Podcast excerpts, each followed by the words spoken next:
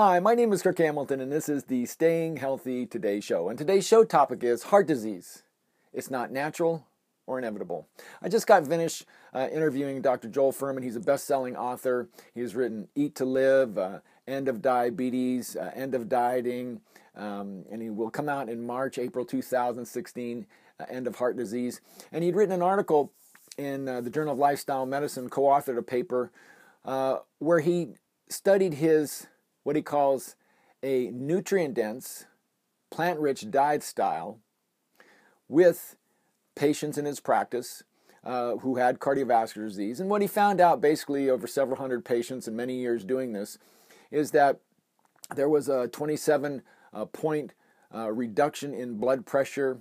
Uh, there was a 42% uh, milligram percent drop in LDL cholesterol, the bad cholesterol. Many people lost more than 50 pounds. And even though that the heart disease was this, the center of the discussion, um, if you ever listen to Dr. Fuhrman, he I'd use the term nutrient density, the most amount of nutrients per calorie. Well, he he can put more information. It's information dense. So you listen to this, and your head's going to spin. You have to listen to it several times because there's so much information, uh, but it's good information. And here's some of the the highlights heart disease is not a natural process according to dr Fuhrman. we if we live a healthful lifestyle we don't get heart disease. And so he has some acronyms that i think are very apropos. Uh, one is the health equation. Health equal, equals nutrients over calories. So that's a max amount of nutrients per calorie. So for example uh, a green vegetable or greens would have more nutrients per calorie a very nutrient dense food very high in health benefit compared to oil Oil has a ton of calories and a lack of micronutrients, or meat. He compares a, a chicken to a bagel because they have low nutrient density. And then he has another acronym called G-BOMBs. And so those would be things like garlic, beans, onions, mushrooms, berries, seeds, all power foods.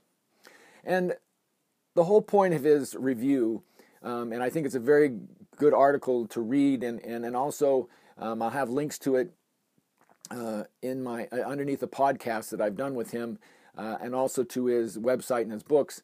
Is that if we eat a nutrient dense diet that is basically very high in in produce, unprocessed produce. Those are the vegetables and plant foods. 90% plus or even more. The American diet is kind of ass backwards. It is about 5 to 10% produce, about uh, 30% or so animal food, and about 55% processed foods. So that leads to very low nutrient density, and we get heart disease among all the other chronic diseases.